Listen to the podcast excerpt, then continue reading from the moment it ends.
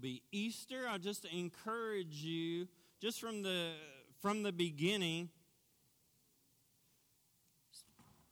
Statistics will back up the fact that there are many people in our community, in our families, in our workplaces, um, across this nation, our, our, this world, that if invited, if invited, would come to church next Sunday more than any other Sunday that they're being invited. Even more so than Christmas or Christmas Eve. So I just want to continue to encourage you if there's someone or some multiple someones uh, this week to, to make that invitation.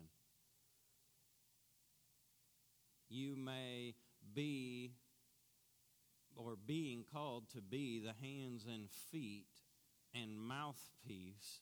And if you feel this, this prompting, this, this nudging, let's say, I just encourage you to step out, be bold. Maybe that's not your personality. Maybe you don't have that natural giftedness like many that are sitting with us that, that want to, to know that stranger's name and wants to welcome someone. Maybe that is like on the lowest point of our spectrum is to, to put ourselves out there and, and, and have those conversations. But God may be calling you, and you may be a vessel to be able to share that message and make that invitation. So I just encourage you to do that. So today we're, we're kind of winding up our study on the Sermon on the Mount. Basically, Matthew 5, 6, and 7. Um, we're going to be in Matthew 7, 21 through 29. And it's interesting although it wasn't planned this way, with Sunday being Palm Sunday, we'll be able to connect the dots as we as we go through our passage. But it's interesting that we see in Scripture hailing Jesus as the King, screaming, Hosanna, Hosanna in the highest. And then ultimately by the end of that next week or that the end of that week walking away. Walking away and some even not just walking away some screaming crucify him. And so in matthew I'm, we're going to kind of start 28 29 and then backtrack 28 And when Jesus finished these sayings, the crowds were astonished at his teaching. For he was teaching them as one who had authority, not as their scribes. I can understand why, why many reject Christ's message. His, his message was a direct attack on their religious uh, leadership, the, the Pharisees. This message was foreign to everything that they had been taught and, and believed, and even more, the truth is that it went to the heart of their security. We love security, right? Many of us, it's what drives the things that we don't even realize that we're doing or saying. The heart of it is security.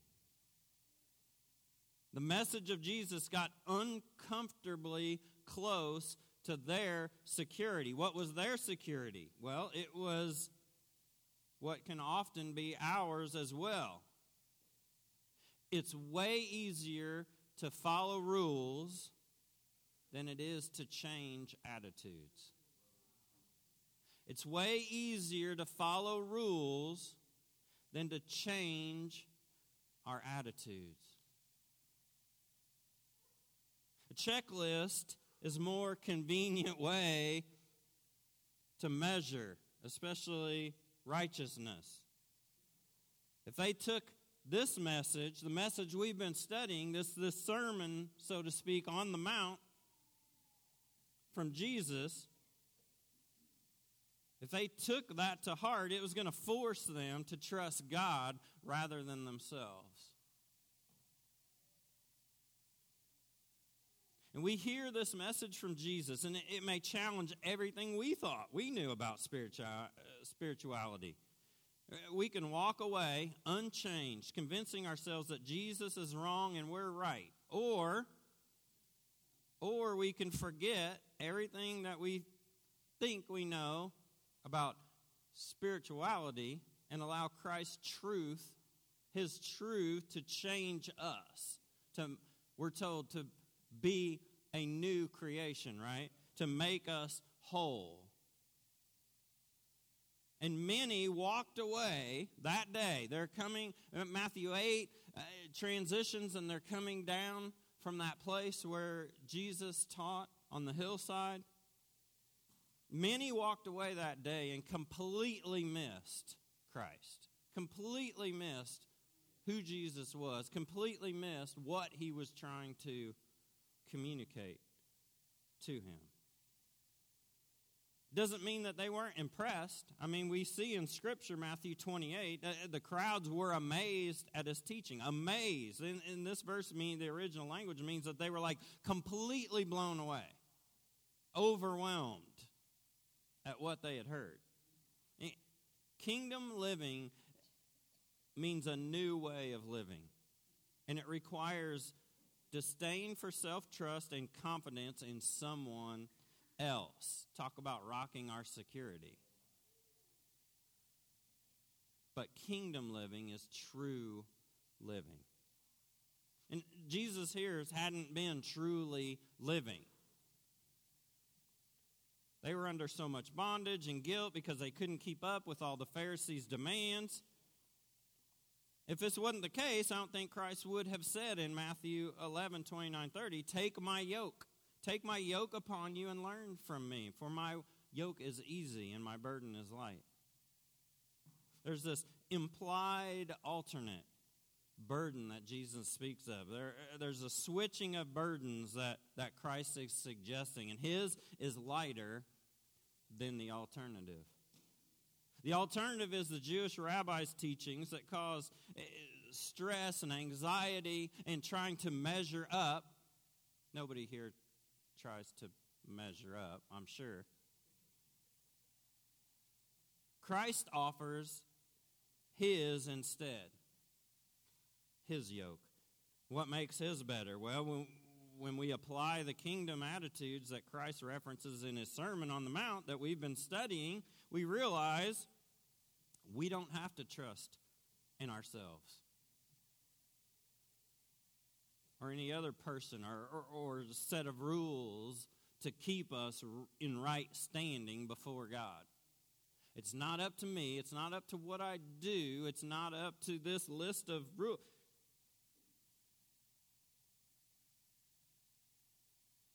That doesn't affect our standing before a holy God. Instead, a relationship can be formed.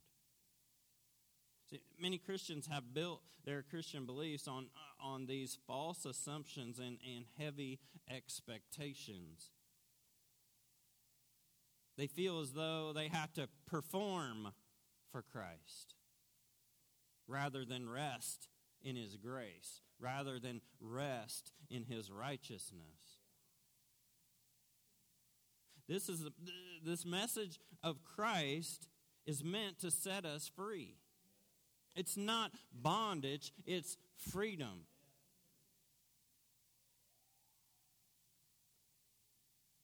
And it's only by the Spirit that we can experience this, this new life that Christ has created in us. And what does that new life look like? What does that new life look like? In Matthew 24, Dropping back a couple of verses, Jesus tells us everyone then who hears these words of mine and does them will be like a wise man who built his house on the rock. So everyone who hears these words and does them will be like a wise man who built his house on the rock. And the rain fell, and the floods came, and the winds blew and beat on that house. But it did not fall because it had been founded on the rock. We immediately think of storms. I mean, that's what he's talking about is a storm. We immediately think of storms in our lives, which is true. This is true of that. But many other times in Scripture, especially Old Testament, a storm was attributed to the final judgment that God will have. And so it applies to storms within our life, but he's also ultimately telling us when that final judgment comes, you will not fail because it had been founded on the rock. And everyone who hears these words of mine and does not do them will be like a foolish man who built his house on the sand. And the rain fell, and the floods came, and the winds blew and beat against that house, and it fell, and great was the fall of it. There's a parallel passage of this in, in Luke 6 46 49. Why do you call me Lord, Lord, and do not do what I tell you? Everyone who comes to me and hears my word and does them, I will show you what he is like. He is like a man building a house who dug deep. Dug deep. Has anybody ever dug deep? Like, it takes some effort. Makes me think of one time when we were living in uh, in Newburgh uh, before moving to Washington years ago. Uh, our kids ran in like a little gang. The the entire cul-de-sac, every every house on the cul-de-sac except for one had over three kids.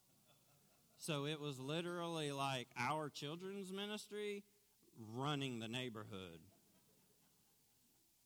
But we knew everyone, and it was like if you didn't see them outside, you kind of had an idea of where they were at. But they wanted to dig a hole. And I'm like, I whatever, I don't care. Dig a hole, go out behind. Uh, I can't remember their names, such and such's uh, house, uh, and we check first. They're like, yeah, go ahead. I don't care. Dig a hole. Like, you know. They dug this hole so deep you could not see the child standing in the bottom of the hole. Like they were intent on, I mean, and these are like three through eight year olds. Like this is like, I, it took, it took some muscle. But you don't just yeah, I need we need to get maybe we could get the children we we've always dreamed of a pool. We just don't uh, you know, it's like hey, maybe we just have a like a family fun night at our house. We'll invite all these kids and give them shovels. That would be awesome. Okay. But you dug deep. Digging deep takes effort, right?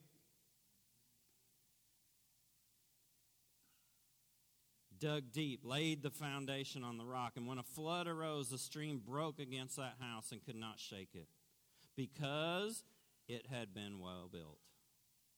But the one who hears and does not do them is like a man who built a house on the ground without a foundation. When the stream broke against it, immediately it fell, and the ruin of that house was great. There's a, a story that I came across uh, of a rabbi and a soap maker.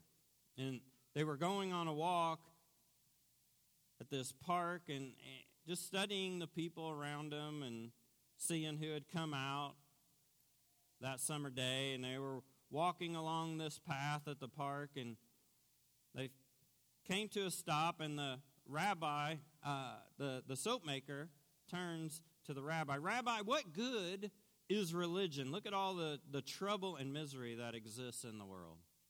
Just looking at those around him. There's still such sin and, and sadness, even after so many years of teaching and, and preaching about goodness and truth and, and, and peace. If religion is good and true, why should this be?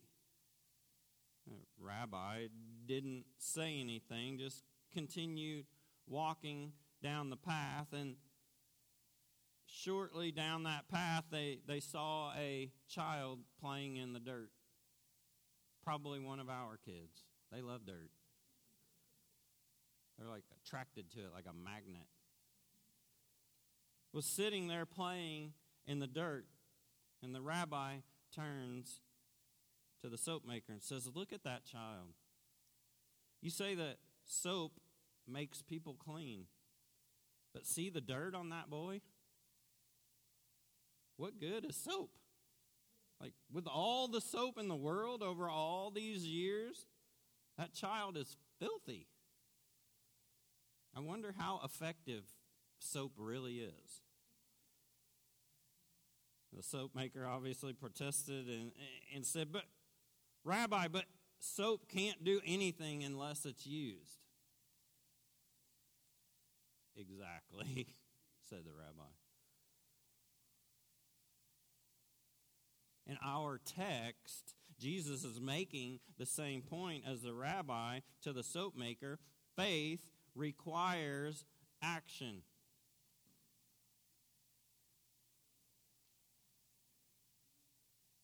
Jesus said to his disciples, Not everyone who says to me, Lord, Lord, will enter the kingdom of heaven, but only the ones who does the will of my Father. Only those that does the will of my Father. Now, this text clearly indicates that faith has a doing component to it. Uh, the book of James tells us faith without works is dead the soap, our faith must be used to be relevant for our lives. It must be put into action.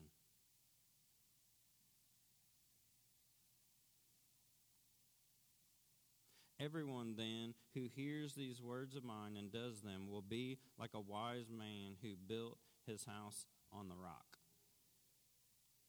Have you ever built anything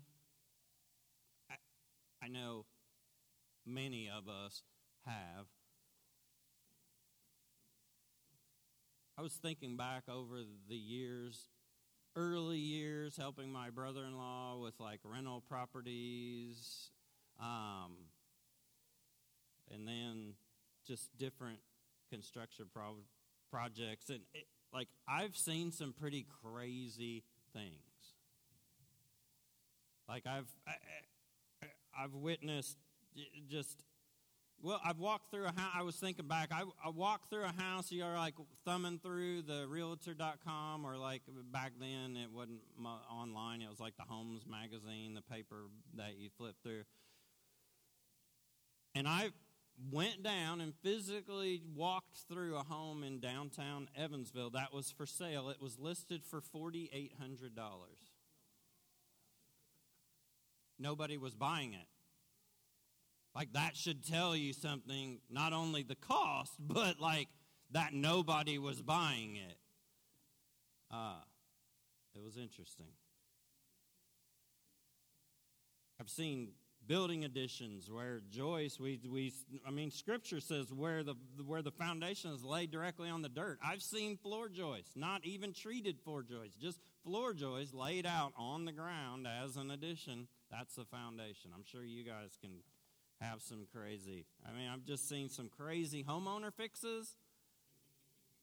We love homeowners, but you guys do some crazy things, which seem like a good idea at the time. Usually it has to do with uh, duct tape, silicone, or the new, new, the new duct tape is Flex Seal spray.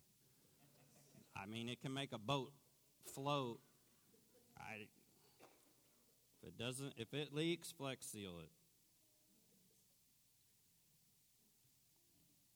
On the other end of the spectrum, I've had the opportunities to work on some projects that I consider, from a building standpoint, I mean, like literal works of art. Uh, it is amazing. There was home, one home in particular in Newburgh that I worked on. Um, I was not the contractor, but I worked for the contractor building it. Um, And in the middle of Newburgh, which has very nice subdivisions, um, they owned 40 acres, which is as large enough for a subdivision. Built one home in the middle of it, right off of Bell Road. Beautiful home. I mean, it's like you hear, oh, it's an estate home. No, this was an estate home. It was about 8,000 square foot. Um, and it was just done tastefully, like just what you would expect a true generational estate home to be. Um, I it the brick and stonemason that was on that job was on that job for 18 months. Took 18 months to do the brickwork, the chimneys, lay the, the stone patios. I mean, you know how quickly you're in and out of jobs. You don't go on a job for 18 months. Like it's it was beautiful. I did tile work, the master shower. Took me five to six weeks to do the tile work. Not that I'm that slow. I mean, I am a little slow. But each piece of tile had to be bull nose, like they didn't make bull nose and round over and this and that. We were taking travertine tile and then using a profile wheel and making our own bull nose pieces to go in the shower. And so it was just a process. Um, but everything that went into that house was just um, is just amazing, gorgeous, very tasteful. Um, that would have been 2003, 2004, 2005. Uh, Newburgh saw one of its long, uh, uh, strongest tornado, F3 tornado, came through about probably a less than a half mile from our house, but less than probably a quarter mile from this home. Um, so quarter mile or several you know city blocks away from direct hit of this and the the only damage that this house had was some shingle damage. Like it it was kind of one of those things you're like well you get what you pay for. None of what was built and done on that house would have meant anything or, or lasted unless it had substantial footings, substantial and proper foundation, right? I mean, that can be said of anything we build. That's why we have the Leaning Tower of Pisa instead of the Tower of Pisa. Like, it never was set out to be building the Leaning Tower of Pisa. I don't think that's what it said on the prints when they were reading it. Something can be built in such a way also that, that on the exterior, or even when you walk through it, it's beautiful to the eye, but what's underneath is, is greatly flawed. It's not going to stand up. Not to my kids, not to anybody. It's just not, especially when rains fall and the floods come. Another project I was able to be uh, a part of, uh, a ultra little bitty small part, uh, was when Extreme Makeover came and built over in St. Mildred. Um, they did a home that was, I think it was uh, 06, no, 05, 06. Um, a close friend of mine owns a very large, successful con, uh, concrete contractor, and they were one of the guys that were going to go and pour concrete. I'm not a concrete guy, but I very much loved that show and very much wanted to be on that. So I was like this totally out of my element gopher guy in boots, like, what do you need me to grab for you? Because they were like a well oiled machine and I was just along for the ride. But we poured, did some flat work and stuff there on that project. Um, but it was a completely different approach to building, right? And I'm not sliding this show or the good that's been done in this, but you can imagine when you build a home in a week versus traditional time frames, things are done differently. Corners are cut, things are. Uh, paint slapped over the top of hot mud before it's completely set. I mean, all these different things. Again, not condemning the good that was done, but it we see stories resurfacing years later of like, well, it was awesome at first, but now now not so much after the fact. But it looked good on the walkthrough, right?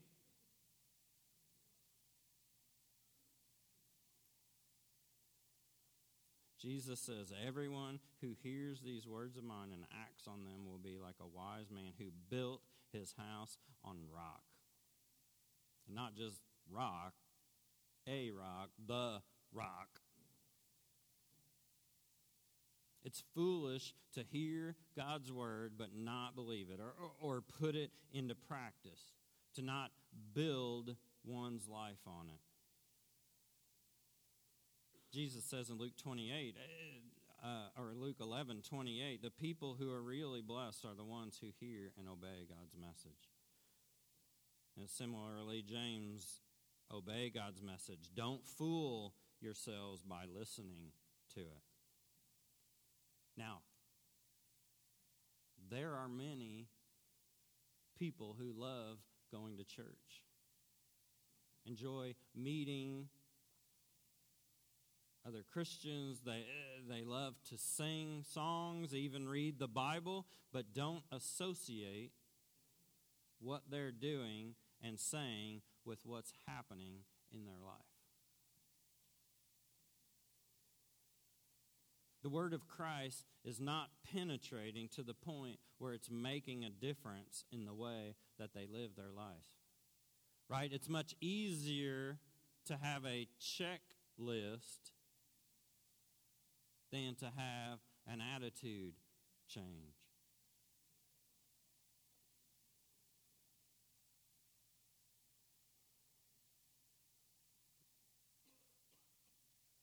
Anyone who hears these words.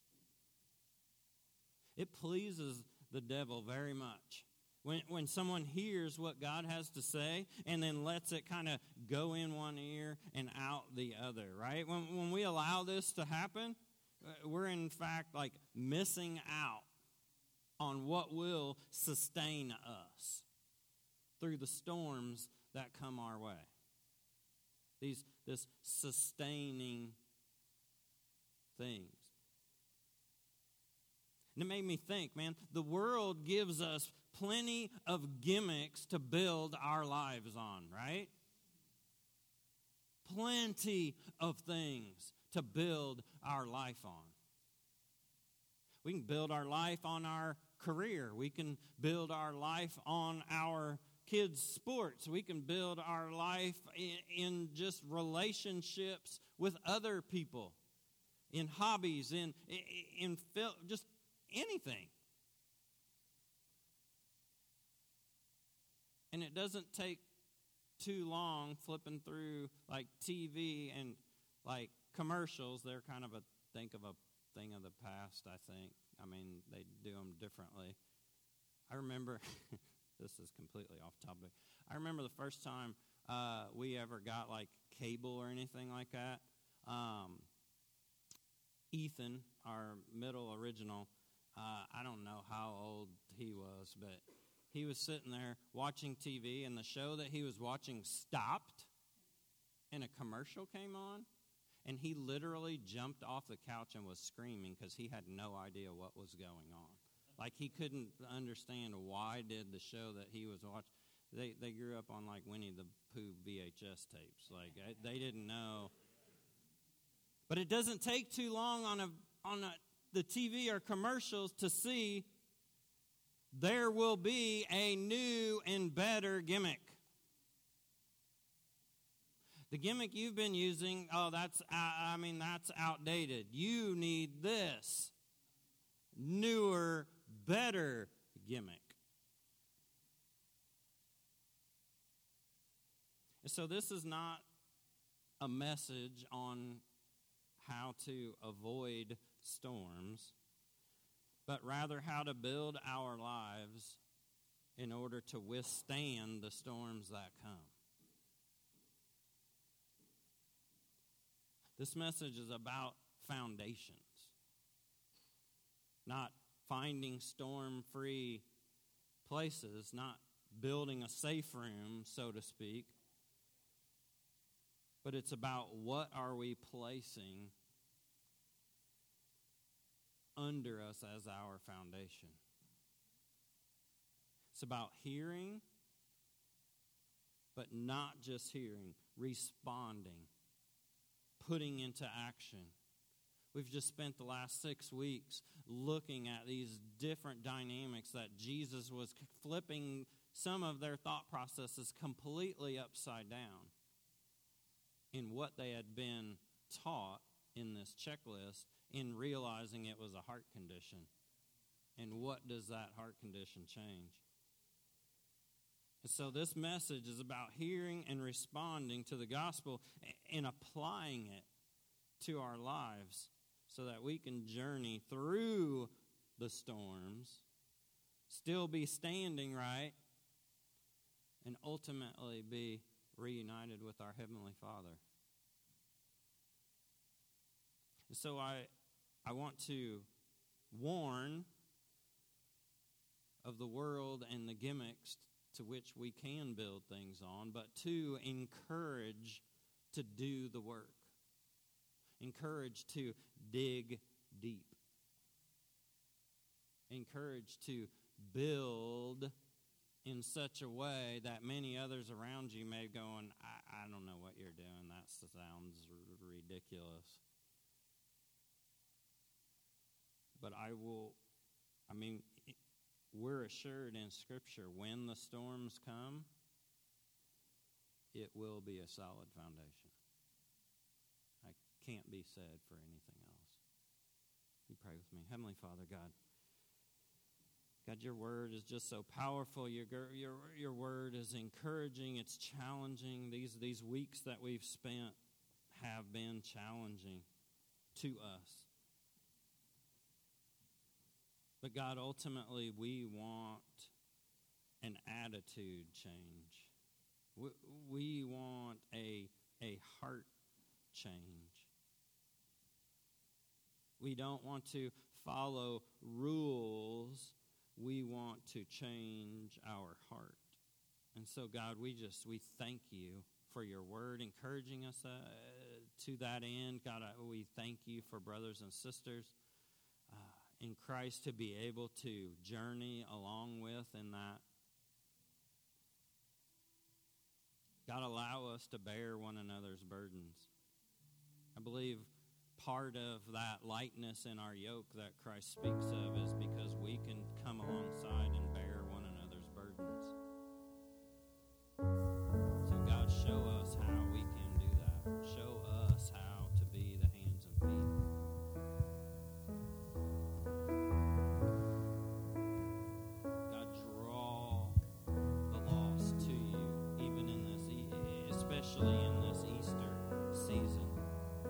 Gospel will be preached throughout this city, throughout this country, throughout this world in the, in the coming week and, and yet today. And so, God, we just pray that you would draw the lost. Allow us to be vessels to share that message and that invitation. Allow us to be vessels of sharing.